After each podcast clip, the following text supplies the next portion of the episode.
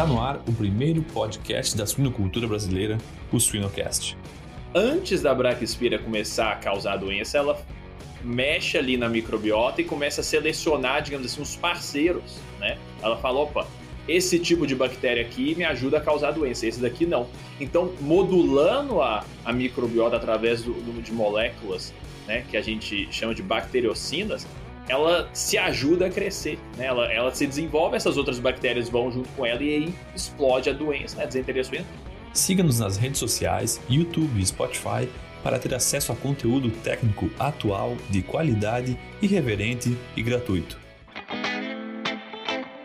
A Seva é um dos principais players no mercado de saúde animal atuando com inovação e responsabilidade, buscando soluções de saúde inovadoras para todos os animais, contribuindo para o futuro de nosso diverso planeta, moldando cada solução de acordo com as necessidades e desafios do mercado consumidor e compartilhando conhecimentos de alta qualidade. Para não perder nenhuma novidade, siga a Seva Saúde Animal no Instagram, arroba Seva Suínos Brasil.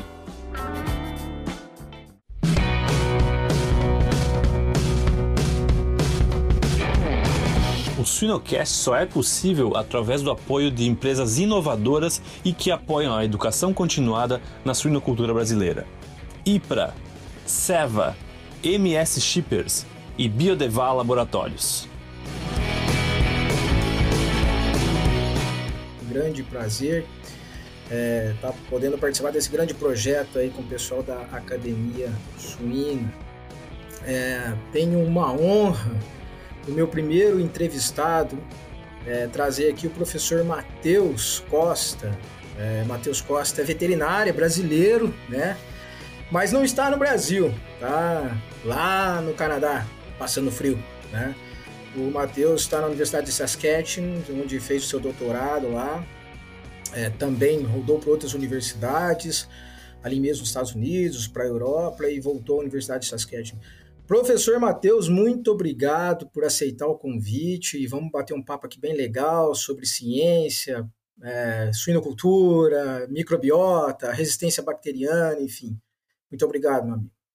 Cara, Vinícius, eu que agradeço a, o, o, convite né, e a oportunidade de bater um papo com você, que é sempre um prazer, e ainda ter ele né, gravando o nosso papo no Sinocast. Né, tá? Vai ser sensacional, vamos lá. Sensacional. Cara, eu queria que. É, acho que é interessante para. É, eu tenho, você já fez um podcast né, lá nos Estados Unidos, não sei se todos tiveram oportunidade, mas seria interessante você falar um pouco da sua trajetória, né, como veterinário, enfim, é, aqui no Brasil, depois desse movimento que você fez aí fora do Brasil, por favor, nos apresente aí para o pessoal conhecer mais. Cara, vamos. Minha trajetória não é uma trajetória linear, na verdade. Eu, eu comecei a. Eu, não, eu nasci em Belo Horizonte, cresci em Belo Horizonte, não, tem, tinha nada de aquele background do campo, né? E quando entrei na veterinária, queria muito trabalhar com silvestre. Sabia que eu queria trabalhar, tinha certeza. Até que eu percebi que não ia dar futuro, não. Aí passei por um, um, um curto momento de, de desilusão e trabalhando com equino, até que me apareceu a oportunidade para trabalhar com doenças infecciosas e cair na área de produção. Então, quando eu consegui juntar doenças infecciosas com produção, eu percebi que é aquilo que eu queria fazer. E isso foi bem relativamente tarde, assim, né, na minha graduação, já estava no sétimo período. Aí tive a oportunidade de sair da UFMG e sair do Brasil um pouco para experimentar o que, que era né, fazer ciência fora do Brasil. Fui na Universidade de Minnesota, trabalhei com a professora Simone Oliveira, quem é da, um pouco mais das antigas aí, talvez lembre dela. É, a Simone, na época, estava na Universidade de Minnesota, depois saiu, mas trabalhei com ela lá. E, na verdade, não comecei a trabalhar com ela com suína. A gente trabalhava num, num projeto com peru, com celulite de peru e, em paralelo, com uns, tra uns trabalhos com actinobacillus pleuropneumonia. E aí nessa não, não, teve outra, né? Agarrei, gostei do que estava fazendo, e aquela, esse mix né, da produção em doenças infecciosas, dos desafios constantes, não, não saiu mais de mim. Aí voltei ao Brasil, terminei a, a, graduação e sabia que queria fazer o doutorado. E que ia ser em Suíça, não sabia como nem onde. Aí tive a oportunidade de vir para Saskatchewan, né? Na época estava emergente aqui a desinteria suína, principalmente por causa do que a gente hoje a gente sabe, né, que era Braxpira hampsoniae, mas na época a gente não sabia, tinha uma doença que era igualzinho desinteria suína, mas a gente não detectava raio desinteria. Então meu doutorado foi nisso, foi esclarecer o que estava acontecendo. Aí e tive né, orientadores fantásticos, né? Dr. O Dr. John Harding, que foi o cara que descobriu o circovírus e fez todo aquele trabalho inicial com a vacina. Você, você, trabalhar com um cara desses, cara, te abre a cabeça de um jeito que não, não tem como. Então, tive um doutorado, assim, confesso que eu tive muita sorte. E terminando o doutorado, eu, eu achava que eu não queria ficar mais no frio. E aí o que eu fiz foi mudar para um lugar um pouco mais quente, né? Fui para Holanda, achando, falei assim, não fico mais aqui no Canadá, frio demais. Para quê, gente? É até doido quem fica aqui. Aí fui para Holanda, é, tive a oportunidade, né, de passar um tempo lá, fiquei um ano trabalhando como professor na Universidade de Utrecht. Super bacana, um, um modelo, uma indústria completamente diferente. É, a questão é, política na, na União Europeia é completamente diferente. Então, aprendi demais lá o, o que, que tinha de vanguarda em relação ao bem-estar animal, ao controle do uso de antibióticos. É, o pessoal da veterinária lá é uma cabeça muito diferente do pessoal da, América do Norte. Só que né, a gente nem sempre controla como que a gente vai viver, né?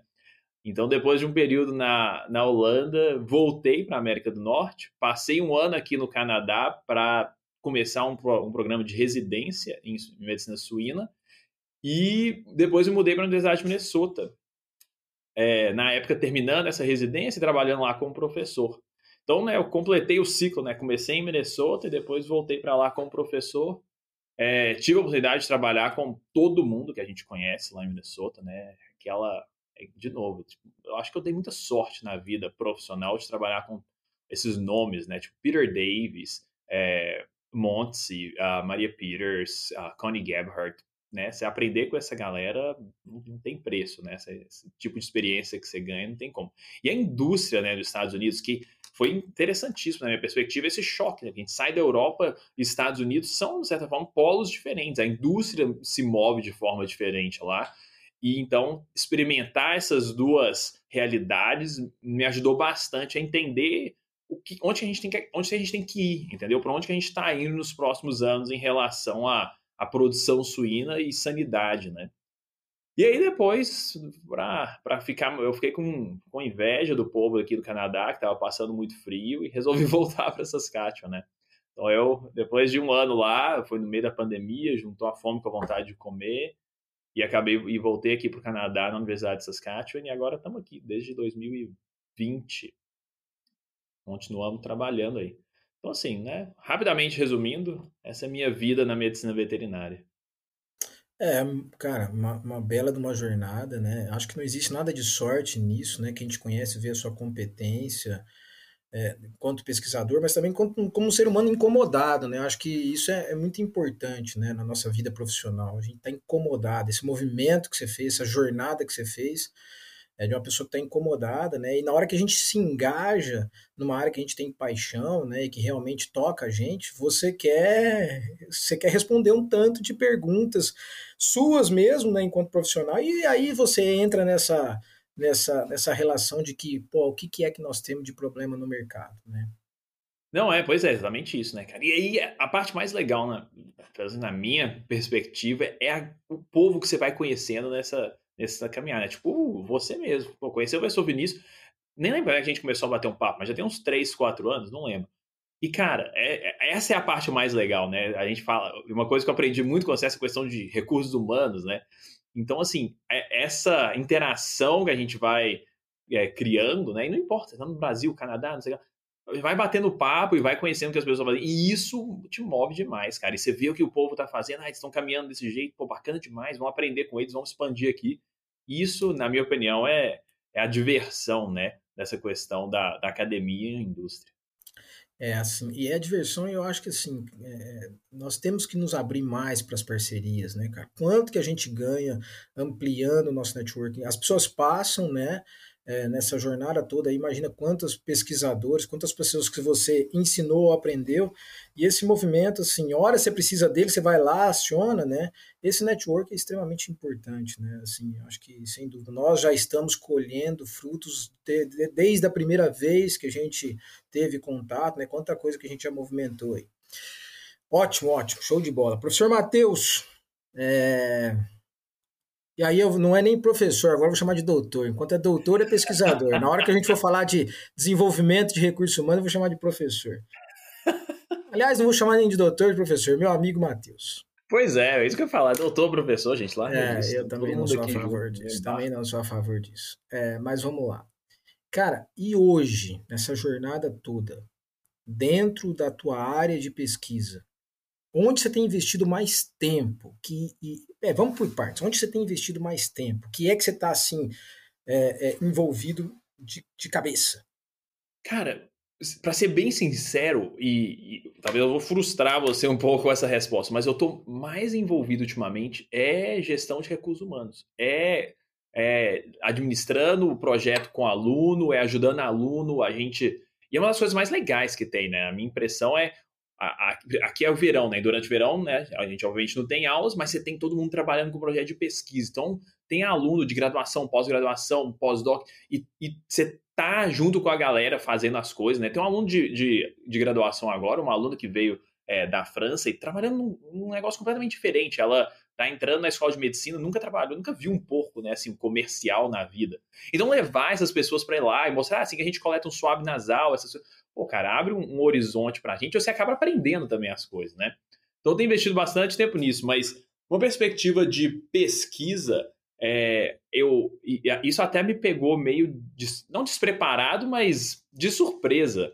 É, eu estou trabalhando muito com streptococose ultimamente, né? Streptococcus zooepidêmicos, streptococcus suis, isso tá tá virando uma, uma parte é, importante do meu programa de pesquisa porque a gente está vendo que essa questão de saúde intestinal vai para tudo quanto é lado, né, cara? Então comecei com braquispira e diarreia, diarreia durante o desmame, a gente começou a ver, pô, diarreia, desmame e desmame, streptococcus suis. Então isso tudo tá meio que, né, criando uma história só, sem que eu conseguisse, no início eu não conseguia ver isso, né? E agora está se tornando. A gente tem uns projetos de pesquisa aí, a gente é, recentemente, até nem está publicado ainda, a gente tem um, um, modelo que a gente demonstrou que Streptococcus suis, né, pode ser uma infecção intestinal também, não quer dizer que leve a diarreia, quer dizer só que o Streptococcus suis pode atravessar o intestino para causar a doença. E em paralelo, né, a emergência do Streptococcus epidêmicos, né, que é uma infecção que a gente não consegue distinguir da peste suína africana.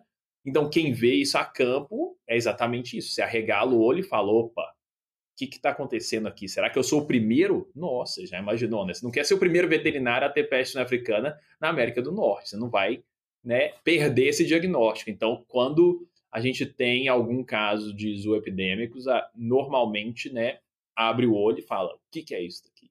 Então, isso está tomando, tomando não, né? Estou investindo uma parte boa do meu tempo ultimamente nessa questão. E continuo brincando né, com desinteria suína e, e saúde intestinal em geral. Excelente. Eu ia direcionar mais para Braxpira, mas já que você comentou de Streptococcus, bem, acho que é um ponto importante. Essa, essa, essa é, de certa forma, o diagnóstico aí para Streptococcus é, e, e, a peste africana é uma coisa que preocupa muito, então só por isso já seria um motivo e tanto. Mas, assim, dentro, por exemplo, por exemplo Streptococcus suis, o que, que te despertou? E se isso veio uma demanda de campo mesmo? Porque eu sei que você trabalha sob demanda teu laboratório sob demanda de campo também, né? O que foi mais que te despertou para você falar, opa, preciso de focar nisso? Cara, isso, ótima pergunta. E literalmente estava conversando com um outro veterinário hoje de manhã sobre isso. O Streptococcus suis não é uma coisa nova, né? Streptococcus suis está aí já tem décadas, a gente sabe que está aí. O, o que aconteceu recentemente que e, e fora da medicina suína foram esses surtos de meningite humana na Ásia associados com o Streptococcus. Então isso deu uma atenção, digamos assim, para o Streptococcus. Só que a gente já tem isso há muito tempo e é um problema que a gente tem. O que a gente, né, o que, que eu acho que aconteceu nos últimos 10, 15 anos? A gente estava batalhando contra as doenças. né? Tava brigando com, aqui no, no, na América do Norte, com o PERS, né? Tava brigando com o PERS, agora com, com o PED, e, e tava, isso estava meio que escondendo o problema do Streptococcus estava achando que o vírus era o problema, entendeu? E só que o Streptococcus está aí esse tempo todo e causando muita perda. E o que me, me chamou a atenção no Streptococcus era isso. Eu sempre via, né? A gente ia para a granja, conversava com o veterinário, sempre estava lá. Ninguém consegue acabar com isso. E tinha essa correlação aí do desmame e o estresse, e todo mundo, ah, infecção é, é pneumonia, infecção respiratória. Eu falo, pô, cara, mas a gente está fazendo esse diagnóstico, mas não está batendo essa conta. Está faltando alguma peça desse, desse, desse mecanismo aí. E nesse meio tempo, cara, Streptococcus suis é aquela história, né? Todo, todo porco tem. A gente já, vou te contar uma história, a gente já passou suave no olho do porco para ver que tem Streptococcus. Tem Streptococcus em tudo quanto é lugar no porco. Você não, você não acha um porco sem Streptococcus suis. Virtualmente 100% dos animais tem. Só que cai aquela pergunta, né? Então, por que que uns têm doença e os outros não? Essa, né? Tem aquela, tem toda aquela questão de diagnóstico, a questão de sorotipagem, que é o, o a, ferramenta que a gente usa classicamente, digamos assim. E agora a gente está né, aplicando questão de genômica para tentar esclarecer um pouco mais, porque a gente sabe que tem uns sorotipos que são mais associados com doença, mas não é preto no branco ainda, né? Normalmente as coisas nunca são preto no branco, mas conseguir definir alguma coisa ajuda bastante. Então veio essa questão do Streptococcus veio uma combinação da minha da minha curiosidade, né? Por que, que a gente não está explorando, tentando controlar melhor essa doença? E ao mesmo tempo, por coincidência, eu acho, a indústria começou a se livrar um pouco dessas outras doenças e perceber que a gente está perdendo, tem um, tem um impacto significativo, entendeu? Então, nos últimos dois, três anos, a gente tem um projeto de, de monitoramento de doenças nas granjas e a grande maioria dos veterinários começaram a reportar, olha, tô tendo muito problema com o Streptococcus muito problema, sempre tá lá, sempre tá lá. Porque não é aquela doença que vai vir e vai acabar com o seu rebanho, né? Não é, não é a, a, uma PERS ou não é uma peste africana, mas tá lá, cara. E todo desmame você perde 5, 10%, não sei o que lá, Streptococcus. Então, por quê, né? Por que a gente aceita isso e não aceita outras doenças? Então, começamos a questionar isso. Então, vem esse uma combinação, né? Eu acho que a indústria começou a perceber que a gente pode ajustar ali para diminuir esse impacto. E eu comecei a ter essa curiosidade, porque não fazia sentido para mim por que a gente não conseguia ter nenhuma outra é, é, ferramenta, né? E vacina para Streptococcus não funciona, né? Não tem vacina comercial e autógena. A gente tem muitos, muitos desafios ainda para ter uma vacina autógena eficiente, né? Ao contrário, por exemplo, de influenza, que funciona muito bem a autógena, no Streptococcus a gente não consegue ter uma resposta tão boa. Então eu, pá, cara, aquilo começou a me incomodar, igual você falou, né? Então você vai ficando incomodado, você vai começando a cavar o buraco para chegar a fundo do problema. Então foi mais ou menos isso aí. E tá fazendo sentido. Tá fazendo sentido suas pesquisas e Tá, tá, tá dando um, tá abrindo um horizonte que a gente não tinha antes, e isso eu acho que vai ajudar bastante. Então a gente começou do zero aqui no, na parte oeste do Canadá, que era literalmente é, esse monitoramento, né? E agora a gente já sabe o serotipo que a gente tem circulando, onde que a gente tem mais é, dificuldade de controlar, onde que não tem tanto geograficamente, né, como dentro da, dos sistemas, né? Então, assim, começamos a entender um pouquinho melhor. E estamos aprendendo que, né, obviamente, não é, um, não, não é fácil se lidar com o Streptococcus suis. Porque, na minha impressão, é essa diferença. Né? A gente tem alguns patógenos que vêm, o patógeno entra, você tem a doença, e aí você consegue tirar o patógeno e acabou. Streptococcus suis não existe, né? Você não consegue ter um, você consegue ter um rebanho sem Pierce, sem influenza, mas você não consegue ter um rebanho sem Streptococcus suis. Então, como que a gente faz isso, entendeu? Esse é um desafio que me empolga muito, mas é um problema. Interessante, interessante. Bem, nessa tua fala, né, e nesse despertar, eu tive alguns insights aqui que eu vou até mudar a sequência aqui em mim.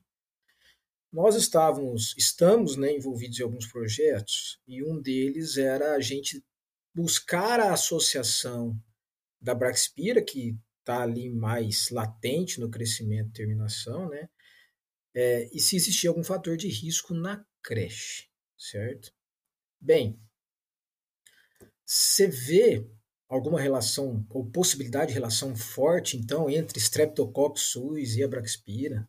Você já pensou alguma coisa nesse sentido?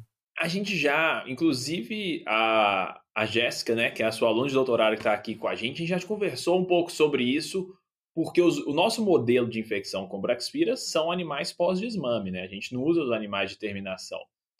E a gente está começando a explorar a questão da microbiota. A questão da microbiota é interessantíssima, mas cá entre nós é chatíssima, né? Porque a gente Complexo. tem. Uma... Pois é, exatamente. A gente tem aquela quantidade de dados lá, você está nadando em gigabytes de dados, mas e aí? Entendeu? Então a gente tem essa, essa esse desafio para vencer na questão da microbiota.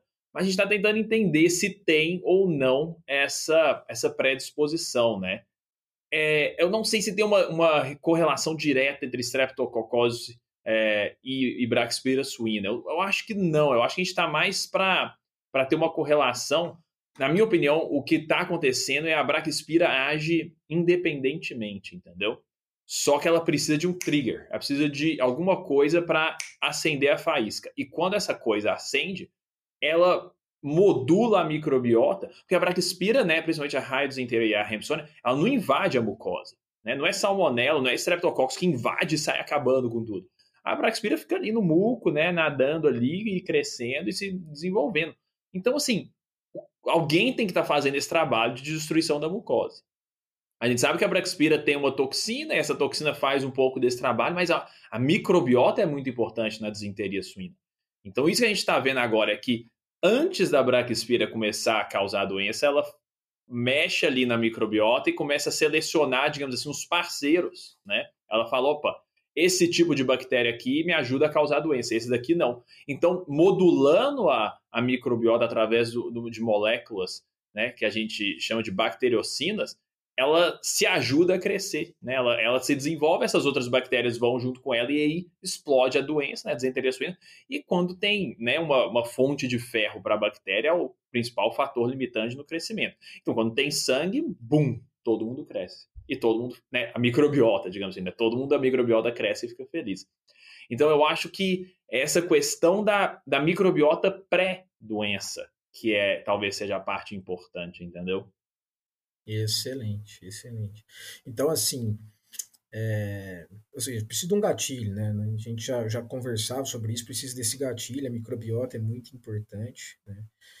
E, e esse gatilho, até agora, assim, tem muitas, certamente eu entendo que na tua posição, que está ali liderando pesquisas nessa área, tem muita resposta ainda, mas o que você suspeita que seja de gatilho, para a gente começar a entrar numa outra seara ali. Vinícius, é isso, é isso, é isso. O que, que você suspeita de gatilhos?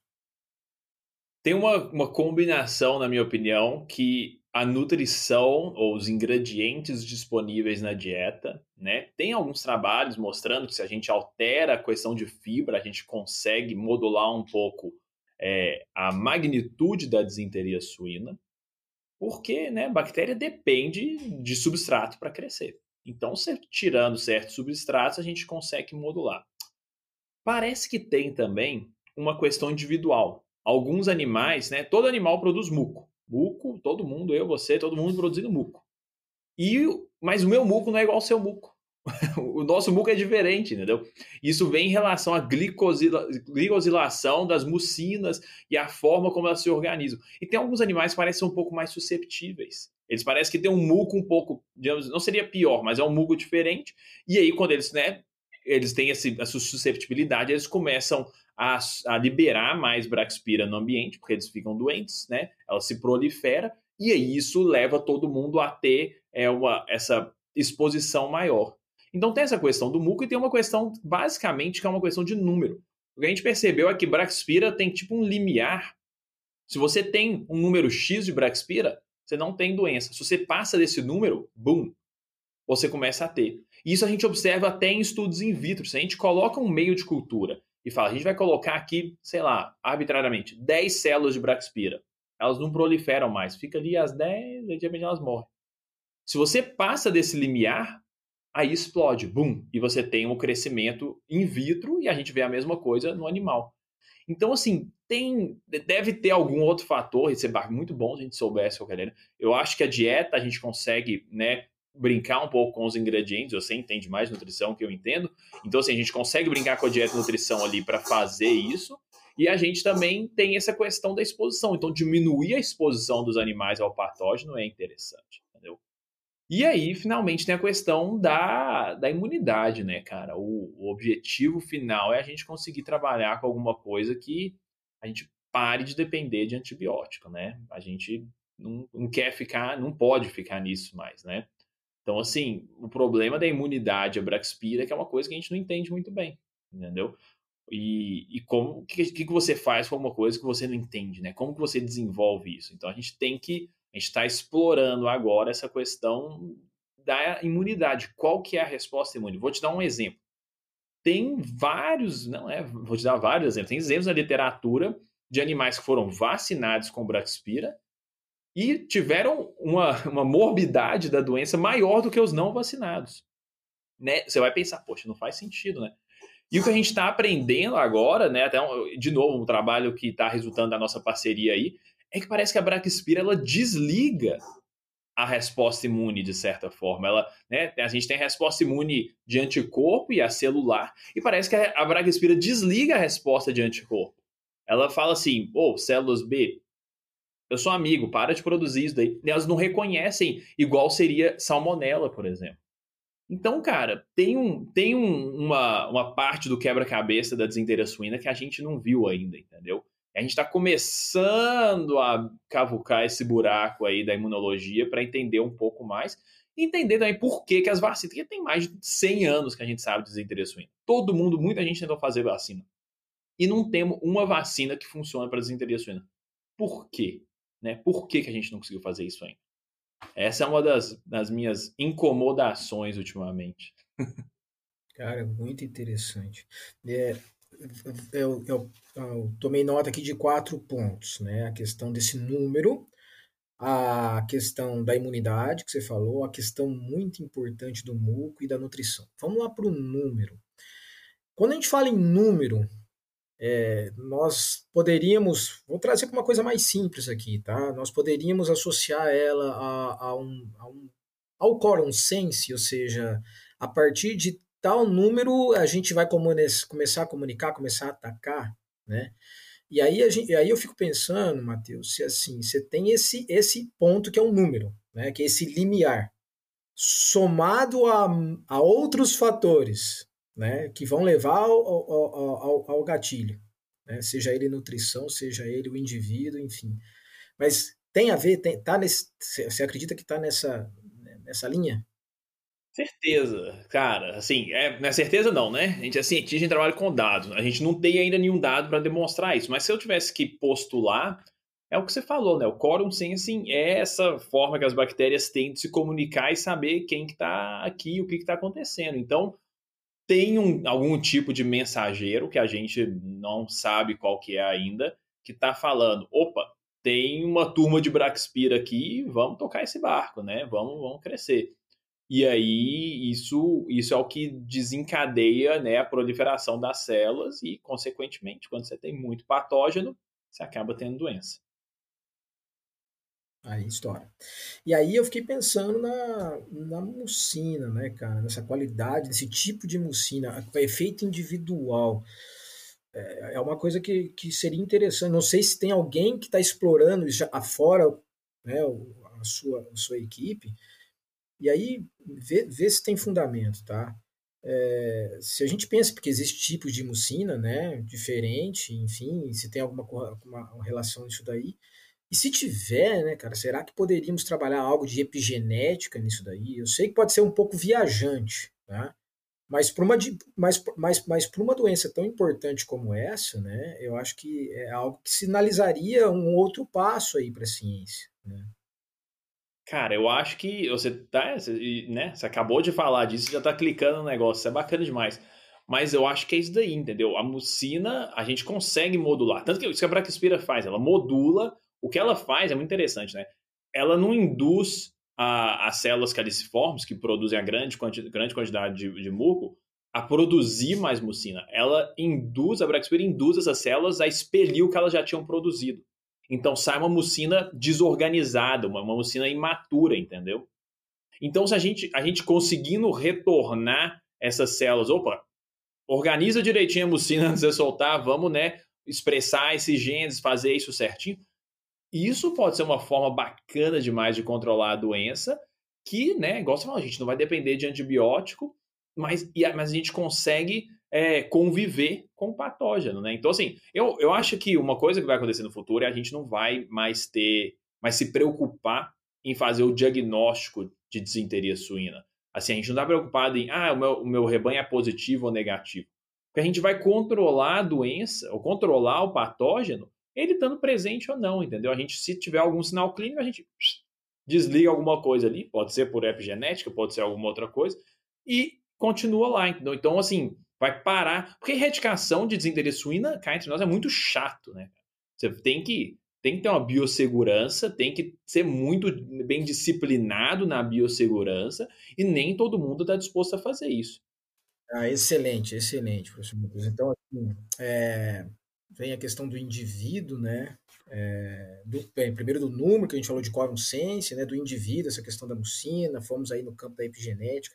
Agora, vamos lá, numa área que eu me sinto mais confortável, né? mas que é extremamente complexo essa relação entre nutrição e abraxpira.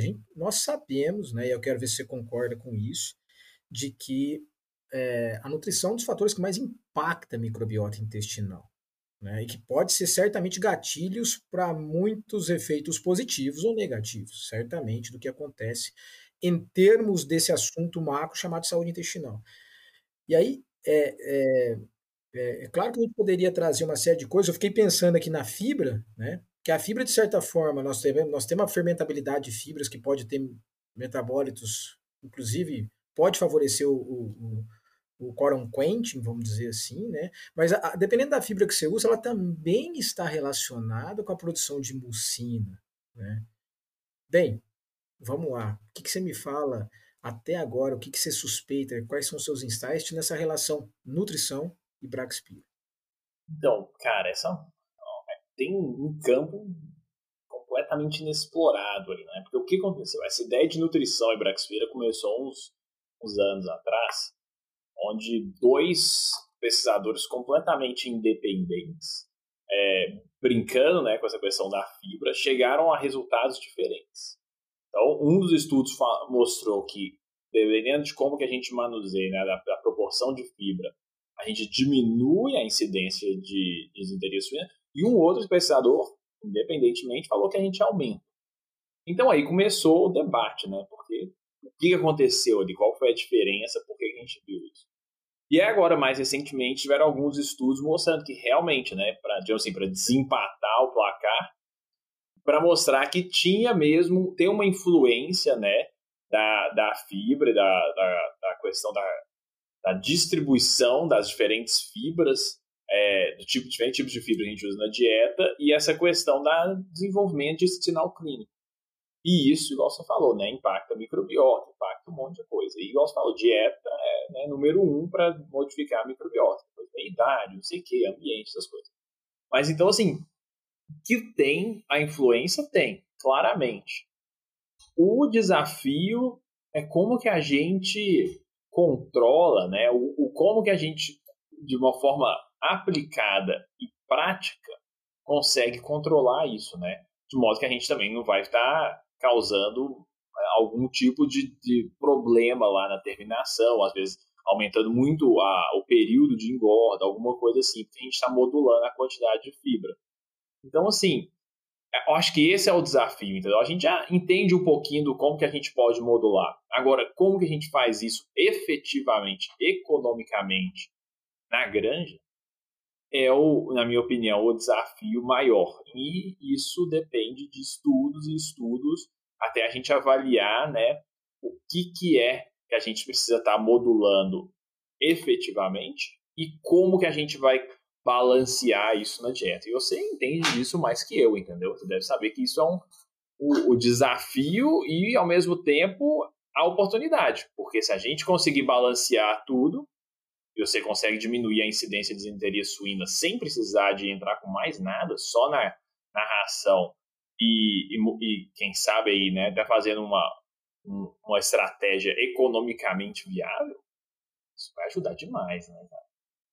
Sim, sim. Mas primeiro, assim, na verdade, nós deveríamos ter primeiras. Primeiro, precisamos de ter informações mais claras sobre realmente o que é que desencadeia, é, o que é gatilho positivo ou negativo, vamos dizer assim, né?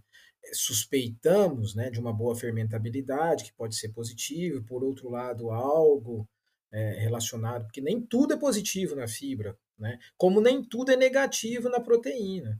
Né? Ah, porque muita proteína vai levar a proliferação maior de clostridium, um ambiente ideal para clostridium, que por sua vez vai levar à morte súbita. Ah, isso é clássico, tá?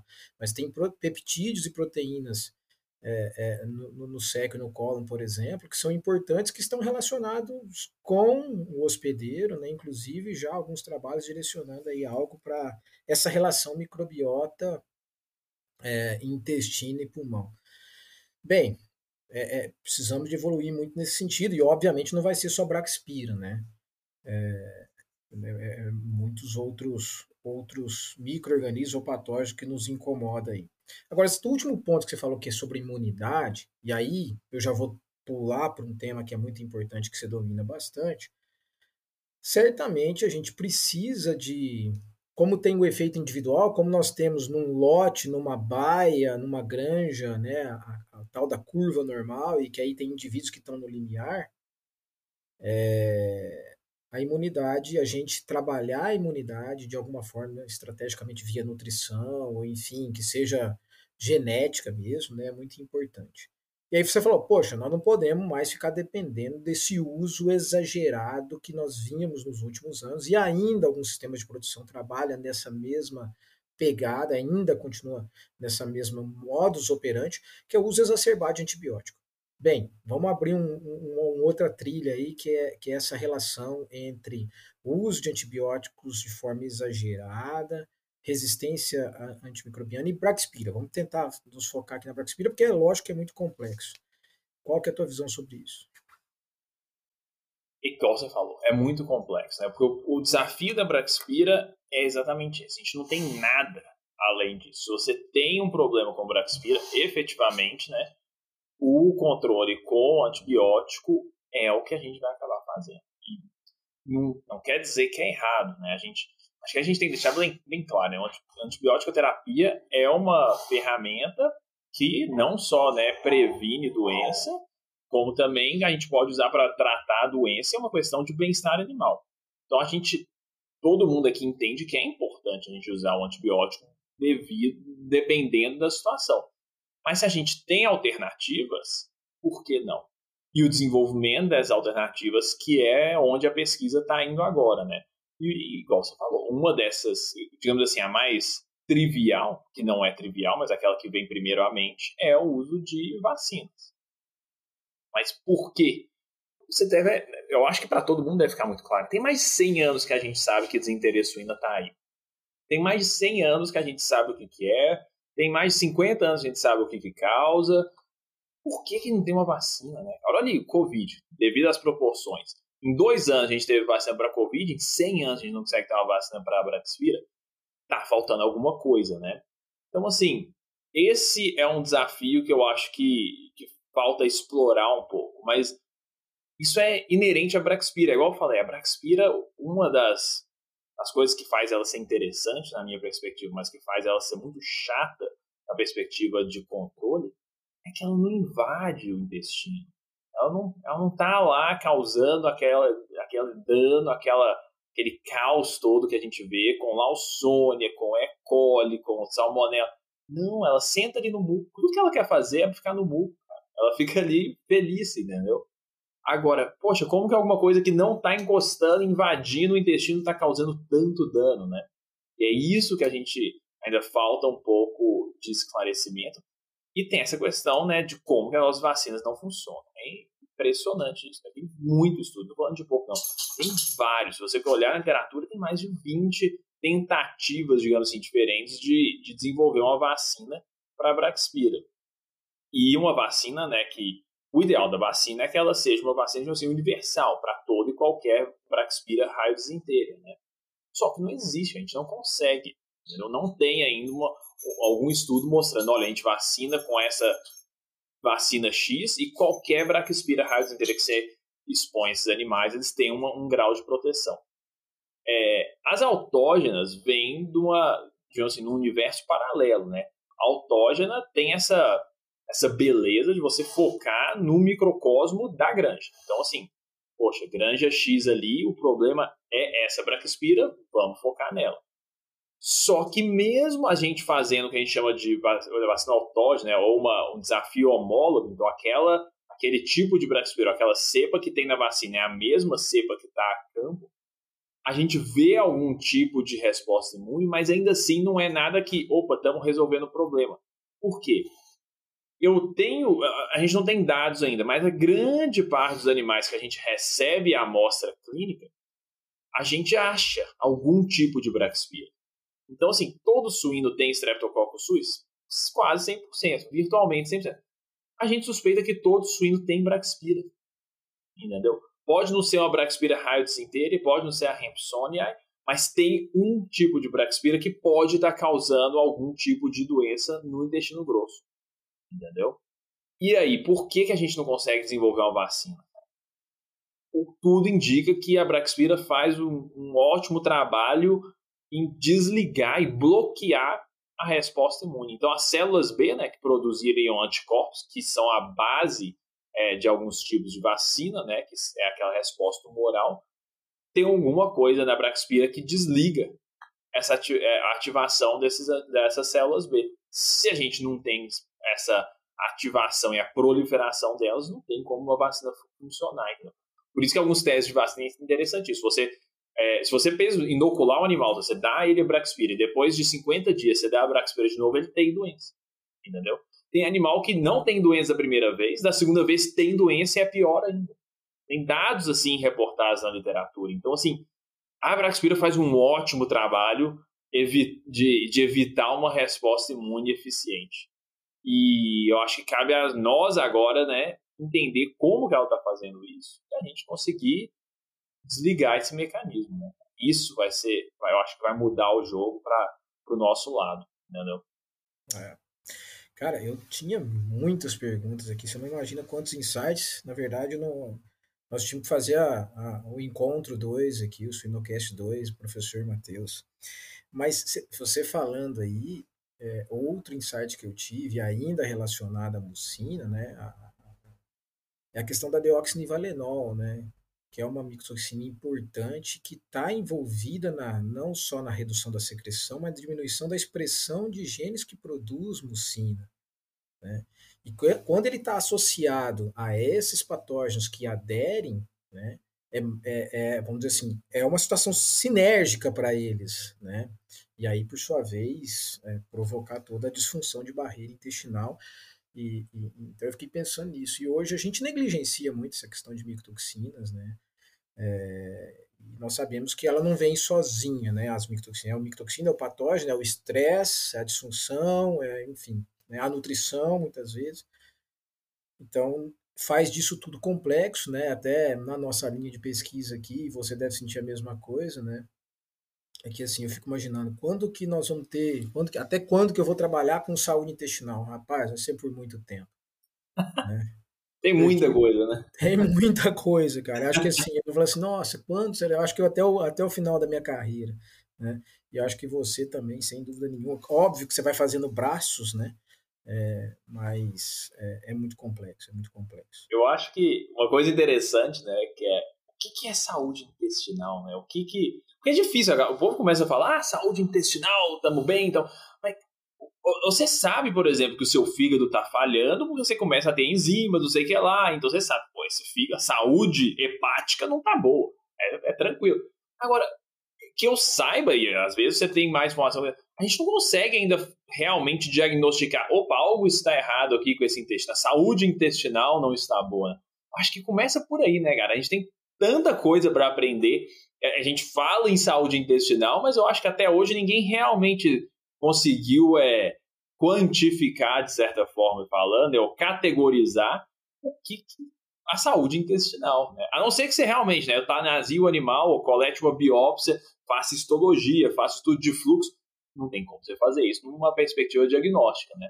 Então, assim, falta muito caminho para a gente andar nessa questão de saúde intestinal. Até mesmo a gente falar de saúde intestinal. Né? Acho que é um. É um, é um conceituar, né? Conceituar e ver quais são os indicadores principais. A gente fala, trata de fisiologia digestiva, né? Era digestão e absorção. Né? É. Aí depois veio a questão da microbiota, aí veio a função de barreira intestinal, aí veio, aí tem sistema nervoso entérico, aí tem todo um complexo, né? Que, que realmente é cativante e muito, quase todo mundo está trabalhando direto ou indiretamente nesse sentido, né? E, e é dessa forma. E é tudo interligado, né, cara? Essa é a parte mais, mais legal ou mais chata, né? Uma questão de ciência, a gente não consegue tirar um e tirar o outro e controlar, né? É, eu te falei, eu fui no médico, o cara falou, cara, você tem tiroidite e Hashimoto, vamos fazer calprotectina. Eu falei, calprotectina? Será que eu tenho uma desinteria? Né? Aí lembrei na hora do professor Matheus, né? A Jéssica, inclusive, quando ele estava em Minnesota, fez esse trabalho, um trabalho bem legal, né? Que é um marcador de, de, de inflamação intestinal. E aí fui fazer calprotectina, fui fazer o famoso exame de fezes, né? E é. opa, graças a Deus não, mas ele estava suspeitando, ele falou assim, cara, tua tireoidite Hashimoto vem do intestino, a maioria dos meus, dos meus pacientes vem do intestino, né? É, e eu imaginava que a calprotectina seria numa desinteria, como naquele trabalho que nós fizemos, né? Numa desinteria com score maior, né? Não, né? Pois é, é interessante, né? É, essa, esses, essas ligações, e a gente está começando a entender isso agora, né, cara? Assim, falando sério, eu não lembro na faculdade de ter uma aula e alguém me falar, opa, olha só, sistema né, imune de mucosa, o que você faz no intestino reflete no pulmão e na pele. Não existia isso, né? Então, assim, a gente está começando a destrinchar essas coisas agora e falta muita coisa pra gente aprender. É impressionante essas coisas. Mas é bacana, e bom saber que sua calprotectina está a níveis normais aí. Continua com ela assim. Continua com ela sim, com certeza. Já pensou estar no top 1% da suinocultura? Acesse academiasuina.com.br e invista no seu conhecimento. Matheus, é, cara, eu queria explorar muito mais a parte técnica. Eu acho que assim nós podemos pensar aí num segundo episódio mais para frente. É, eu não posso queimar a largada, né? Meu primeiro Suinocast como host aqui, se deixar a gente fica proseando, fora que nós nem entramos ainda na, na, nas nossas prosas. E é, não, vai. Da parte técnica, teria muita coisa aqui, é um assunto bastante complexo. E aí eu queria fazer um. finalizar contigo aqui uma, um, um bate-bola bem rapidinho mesmo, né? De algumas perguntas chaves aqui, só para entender um pouco mais do Matheus enquanto vida pessoal, né? É, cara, quais são os seus hobbies ou qual é o seu principal hobby? Cara, hobby é. Eu, eu acho que eu tenho dois hobbies, basicamente. Um é passar tempo com sua família, né, cara? seus filhos, esposa, família, a melhor coisa que tem. Viajar com todo mundo, aquela, aquela bagunça de quando junta todo mundo, né? Não tem coisa melhor, né, cara? E não sei se isso classifica como hobby, né? é, uma, é uma boa dúvida aí. Mas é, outra é esporte, né, cara? Eu, eu jogo. Acredite se quiser, né? Aqui, você sai do Brasil para jogar futebol, cara, todo mundo acha que você sabe jogar futebol. Então aqui eu consigo jogar futebol, a galera te chama. É outro, é, é, pois é, só. É, não, pô, porque aquilo não é futebol soccer americano. Mesmo, soccer. Lá, né, quem que chama de futebol carregando a bola com a mão? Até hoje eu faço, piada com o povo aqui, não. Mas não, soccer, futebol, não tem como. Chega aqui, e aqui tem até uma, um, uma pelada toda semana brasileira, a gente junta, que não existe. Nenhum lugar do mundo a gente faz, né, igual o povo falou, baba igual tem no Brasil. Não existe isso. Então a gente juntou aqui, tem que ter. Aí vai, bate um papo depois, não sei o que, e o futebolzinho lá. Então, esse é um hobby. E o outro é. Ah, eu, quando era mais novo, eu nadava, né? Nadei durante muito tempo competitivamente. E, e isso abriu uma, portas para mim que nunca se fecharam, que é muito bacana essa questão do esporte, da disciplina esportiva, né? Então eu continuo fazendo isso, né? Natação, corrida, faço, fazia triatlo um tempo atrás, agora deu uma. Vai ficando velho, né? Você vai começando a perceber que você não consegue fazer essas coisas mais. Então eu continuo com essas coisas aí, né? E quem sabe a gente vai, vai explorando outros hobbies aí quando o tempo vai passando. Beleza, legal, legal. É, um livro ou um, um, podcast que você gosta, assim, que você gostaria de indicar? Essa é uma boa pergunta. E eu vou ser bem sincero, eu tô começando a achar que eu tô ficando velho. Porque eu comecei, não consegui ouvir podcast ainda, sentar para ficar ouvindo. Eu ouço aqui, né, é, alguns, alguns pedaços ali aqui, que é mesmo sentar, e eu acho que isso, na minha opinião, é uma, uma, uma ótima vantagem. Porque todo mundo que eu converso, ah, tô dirigindo, vou ouvindo podcast. Cara, eu dou muita sorte, eu não preciso ficar dirigindo tanto tempo assim, entendeu? Então, assim, eu acho isso ótimo. Continuo, vou tentar ficar assim e fazer essas coisas. Mas um livro, um livro que eu sempre falo para quem me pergunta, é, são dois, na verdade, mas um que me marcou muito foi um livro do Bernardinho, não sei se lembra aquele técnico de vôlei. Aquele cara. Transformando suor em ouro. É, pô, você tá sabendo, é. Aquele, aquele livro desse cara é bacana demais, não tem como, né? Você aprende umas coisas ali que não tem professor na vida que te ensina, né? Cara, e coincidência ou não, eu voltei de São Paulo no domingo ouvindo um podcast do Bernardinho nesse tema transformando. Eu, eu li lá no passado, né, cara? Realmente é espetacular. Eu também recomendo esse livro. E o podcast dele com o Jota, né? Que ele entrevista o Bernardinho. Muito legal, cara. Foi assim, eu falei, ainda falei para minha esposa, falei, tava precisando de ouvir esse cara, bicho, né? Que aí fala muito sobre equipe, time, é, enfim, treinamento, é. recursos humanos, o cara é fantástico. Esse é, um, é um baita de um treinador. Ninguém ganha tantos ouro, ouros olímpicos assim sem ter uma mentalidade desse jeito, né, cara? O cara fez no vôlei brasileiro é sem Demais. Excelente, é muito bacana. E você ouvia ele falando, né, vai lendo ali, vai vendo as, os insights dele, né, quando ele ia, é porque ele foi se desenvolvendo, né, você vai vendo isso no livro. Aquele livro é bacana demais, então, assim, você tá, tá à toa, quer sentar na na frente lá da, da televisão, ou você tá na beira da piscina ler um negócio, pega, e é pequeno, não é assim, 400 mil páginas, é um livro relativamente curto. E é, é interessantíssimo ver a mente daquele cara. Isso é, eu achei muito bom. Mas esse é um, é um livro que eu recomendaria também. Cara, que bacana. Gostei, gostei. Matheus, infelizmente nós vamos ter que encerrar, cara. Senão me estoura aqui o tempo. É, foi fantástico assim o que nós discutimos. Tive muitos insights, né? E olha que a gente tem conversado bastante nas nossas interações. É, cara, muito conhecimento, muita informação, muito insight. Muito obrigado por aceitar o convite, por esse tempo, que eu sei que a tua agenda é bem, bem apertada aí. E é isso aí, cara. É, você quer deixar uma mensagem final para nós? Cara, queria agradecer, Vinícius. Pô, participar do, do, do, do Suinocast já é bacana. Ainda quando né, falaram que vai ser comunista, eu falei, pronto, acabou. Vamos ficar batendo papo lá até amanhã, vai ser o maior podcast que já teve. Vamos ser sinceros, né? a gente começou, já tem mais de duas horas a gente deve estar gravando esse negócio. Vai ser só meia hora no final das contas. Já tem um batendo papo aí, já tem. Mas não, é isso aí. Agradeço a oportunidade. É, queria deixar portas abertas. Eu acho que é, quem tiver pergunta, quiser discutir alguma coisa, gente, consegue me achar aí nas redes sociais, é, LinkedIn, Twitter, ou e-mail, sei lá. Vamos bater papo, entendeu? Eu, eu sou, eu sou dessa, dessa, dessa, dessa via aí, né? Dessa, dessa ideia. Tem mais é conversar e ver o que está acontecendo no mundo.